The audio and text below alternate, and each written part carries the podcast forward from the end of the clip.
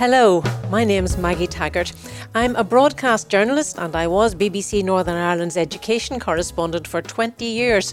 Now I've linked up with the Equality Commission for a series of podcasts on tackling educational inequalities. We'll be looking at the problems and also the innovative ideas to deal with them.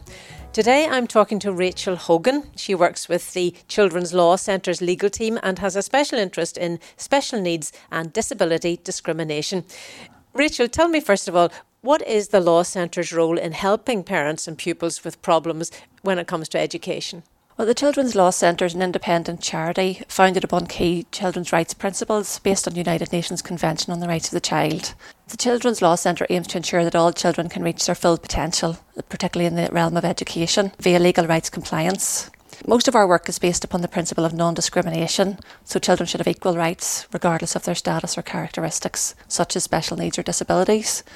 And their best interest should really be the primary consideration in any actions that are taken or decisions that are being made. And most importantly, that children, even those who have most difficulties in society, have a voice and can be heard and can participate in decisions that are made. Um, so we use the law to access critical services based on those three key principles.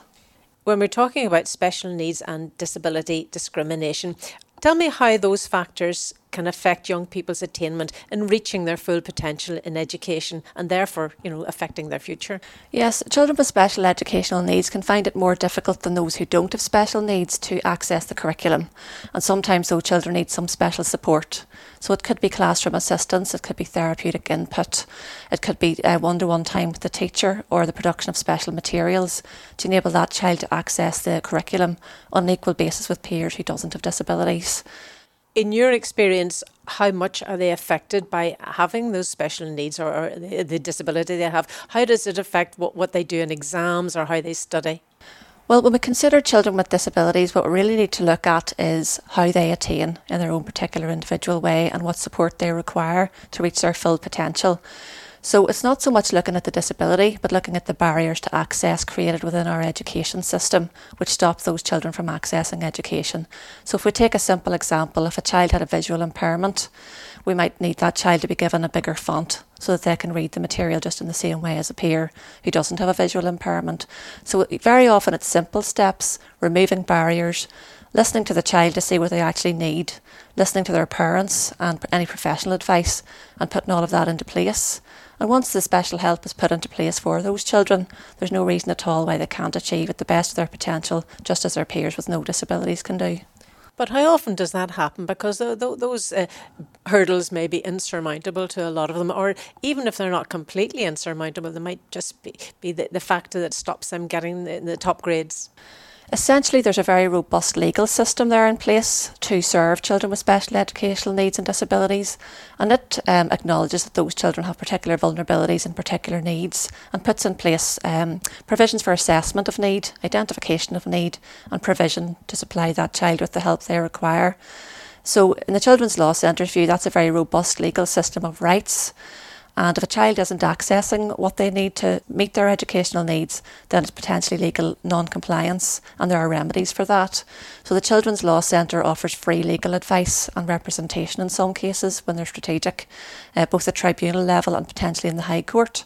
In, uh, to enforce the legal system that is there um, to serve those children and young people with special needs and disabilities. So there is the opportunity for redress, but we often hear of parents complaining that they have to fight a battle all the time. Parents often use the words to us, I'm fighting a battle, I've been fighting every day, I'm exhausted, having to make phone call after phone call and write letter after letter, attending meetings, and sometimes feeling, you know, I'm not being heard. By the time parents get to the Children's Law Centre, they're very often distraught, will often have tears down the phone, they're just exhausted trying to find the help. And that's when we can really um, take them through the legal steps. The legal framework is there to serve those children. It has been put in place because it is known that those needs have to be met. And it's really a step by step process. We know how to operate that process, but the amount of bureaucracy that has sprung up around it has meant that it's become very difficult for parents to navigate. So, part of what the Children's Law Centre do is explain the legal rights and then set out a step by step approach to solving the problem.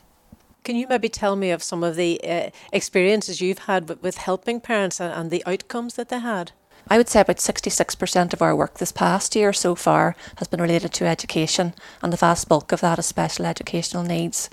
So, our legal advisors, uh, including myself, will give specialist advice in relation to special educational needs.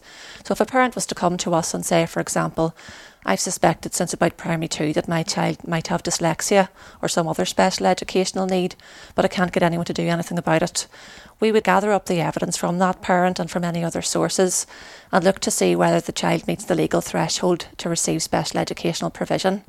We might help the parent to apply for statutory assessment of that child, and then if that's refused, there are appeal rights attached, so we can use the appeal rights to access the services. Uh, and we often find that decisions that have been made by public authorities haven't been evidence based. Uh, and therefore, it's, it's very easy for us to challenge a, a poor decision like that that hasn't been based on evidence. And we can support that parent either to represent themselves in relation to a complaint or issue, or in some uh, complex strategic cases, we would provide free representation. Have you any examples of how that's turned around someone's life? Well, yes, well, I can think of one of my clients who's uh, done very well, who would be quite a complex young person who would have um, a quite a high intelligence level, but a very complex range of special educational needs and required a particular package of support to be put in place and maintained. I assisted that young person to attend meetings and speak up for himself over, of course, of a number of years, and I'm very pleased to report that he's now away to Cambridge to study law. So, with the right support in place, he has been able to reach his dream and really achieve his full potential, and he has much more potential to achieve yet. Uh, just to give you another example, um, I had worked over the years with a young girl named Carla who allows me to speak about her case and use her name. And Carla has cerebral palsy. And from the time that she was 11 or 12, she came to the Children's Law Centre, and we would have worked with her all the way up to her 18th birthday um, because we deal with children under the age of 18 and she was having difficulty in school because she couldn't get physiotherapy in a mainstream school and she was in a lot of pain and discomfort and was unable to meet her potential. And again very high potential academically for that child so, with a bit of support from us and bringing Carla along to speak for herself in tribunal proceedings, we were able to get her the support she needed in education. And again, she has gone off to university to complete her studies there, and I've no doubt she'll do extremely well. Um, for children who aren't um, of high ability academically, there are still life skills and many other attributes and um, aptitudes that they have that need to be developed. And if the right help isn't put in place for those children, they're going to be limited in their capacity to make progress in their life to the best of their ability so they can be happy and have a fulfilled life and go into the workplace or function well in society generally. So, regardless of ability or aptitude, every child who has special needs or disabilities should receive the help they're entitled to. And the Children's Law Centre will be very strong on that and advocating on behalf of young people with special needs and disabilities. Can we talk about COVID? Yes. Um, As if people didn't have enough problems uh, getting their children into school. Uh, the fact of them maybe sitting at home trying to be educated and not getting into school uh, because of COVID and trying to get lessons done at home and computers. Tell me what problems, in your experience, they've faced. The Children's Law Centre has had such an incredibly busy year and a half uh, during the COVID pandemic to date. And I can tell you the work isn't over yet as we face a further wave of COVID now, potentially in January. Families have come to us in absolute abject desperation and fear and trauma from what they've suffered at home through the lack of access to education. Education is widely acknowledged to have a protective factor, and in fact, it's a primary protective factor for children who are particularly routine bound, for example, such as children with severe learning difficulties and autism we have found that children with learning disabilities in particular have suffered the brunt of the COVID pandemic, and in particular the restrictions that have been placed uh, on their daily functioning, both in education and outside education. We've had children actually losing school and losing respite, losing health and social care services, the ability to go out and about to their day centres and day activities. So when you take, for example, a child who hits out or lashes out when their um, routine is disrupted, a child could be 16 or 17 years of age and, and fully grown adult sized. Um, and what we found during the pandemic was that parents were left alone at home without any specialist support. With children who would normally be in a special school with a whole package of special needs provision, therapeutic input, behaviour support, and medical support, nursing support, were left at home at the beginning of the pandemic and their respite was also cut off. So those families would have had a high assessed need and quite large packages in place, which just ceased immediately. And some of those children actually ended up being chemically restrained and given the likes of diazepam and so on in an effort to keep them safe in the home um, because they were not safe in the home.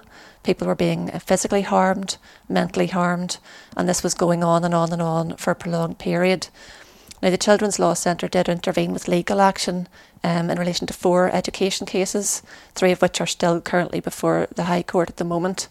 Um, and we, we were able to find some solutions um, in working with the various departments like the Department of Education and Department of Health through issuing legal action and through attending education and health committees to really push forward the point this is happening. These people are in desperate trouble. And that, that's continuing today because we're seeing at the minute respite facilities being closed down. And that's because children who have nowhere to live, who are very vulnerable, are being placed in the respite facilities. And that then cuts off short breaks for other families who would have accessed that support. Uh, we've had one successful legal action in relation to respite um, and provision being taken away without any fresh assessment being carried out. But the problem continues, and we have further cases filed. In relation to education, we, we did eventually get some contingency planning, very much behind the curve and very reactive um, and in the absence of consultation and collection of appropriate data. The people who hold the data are the affected parties, such as parents and carers and young people themselves. And by failing to consult parents and carers, children and young people, school leaders, health professionals, and specialist providers of pupil support services, the government departments took forward policies that were actually very damaging to those children and young people. And we're still reaping the, the consequences of that at the moment. In your opinion, given this time of COVID and the problems people have had, is there any way those young people can get back to the level they should have attained if it hadn't been for COVID? One of the things that we need to really think carefully about is what has gone wrong and how can we put it right uh, in relation to the pandemic. Now, one of the solutions in the Children's Law Centre's view is proper implementation and proper legal compliance with Section 75 of the Northern Ireland Act. Section 75 is a statutory equality duty and it provides for protected groups such as those with disabilities or people on the ground of their age, being young or being older, race, nationality, religion, and so on. So there are a number of protected groups, but special educational needs and disability would fall within that protection. When policies are being designed, there is a legal duty on departments to collect appropriate data on which to base their decisions and to do that by consulting with directly affected parties. Now, non compliance with those statutory equality duties for years up to the pandemic has created inequality in our society. That has really been highlighted more during the pandemic, the level of that inequality between those who have support and help and can function normally day to day and those who don't have support and help and are, are feeling abandoned and neglected at this very moment as we sit here speaking. So, proper implementation and uh, compliance with Section 75 is important in the design of policies. So, the government needs to look and see what are the impacts of what we're actually doing in the education system? How do we redress or mitigate the harmful impacts of those policies that have restricted access to education, healthcare, respite, mental health support. What do we need to put in? Where do the resources need to go? That can be done through proper equality impact assessment. And some of the legal actions we are taking are alleging that government departments have failed on, on that front. So I think going forward, it's very, very important to take a lessons learned approach take case studies, listen to what people have said, listen to their lived experience, and look through what could we have done better in terms of equality. Uh, because I think you know it's been it's been scandalous the inequalities between different sections of our communities, which have really led to human rights abuses, in my opinion. Given those equalities, what do you think is needed to give families the support they need? One of the things that's needed to give families support at the moment is joined up working between government departments. We have in Northern Ireland a piece of legislation called the Children's Services Cooperation Act of 2015. In that, there's a duty in Section 2 for government departments to cooperate with one another and with other ser- uh, children's services providers and children's authorities to promote the well-being of children and young people. Now, one thing that's become very apparent during the COVID pandemic is that there are not sufficient systems in place to promote joint working. We have silo working, we have little small attempts at joint working and cooperative um, meetings and joint meetings and things like that, but we don't have appropriate systems and processes in place to enable, for example, joint children's services planning, joint budgeting for children's services, pooling of budgets, pooling of people, resources, buildings. Uh, we really need creative thinking, lateral thinking, and full use of that legislation. And the second thing that needs to be done is that government departments need to pay full attention to their statutory equality duties. And we would like to see the Equality Commission coming in very strongly on that and enforcing those equality duties. So much work to be done on this. Rachel Hogan, thank you very much indeed for coming in from the Children's Law Centre to talk to us. Thank you. If you are interested in the topics we have been discussing, this is one of a series of podcasts from the Equality Commission dealing with educational inequalities. You can find them all on the Equality Commission website.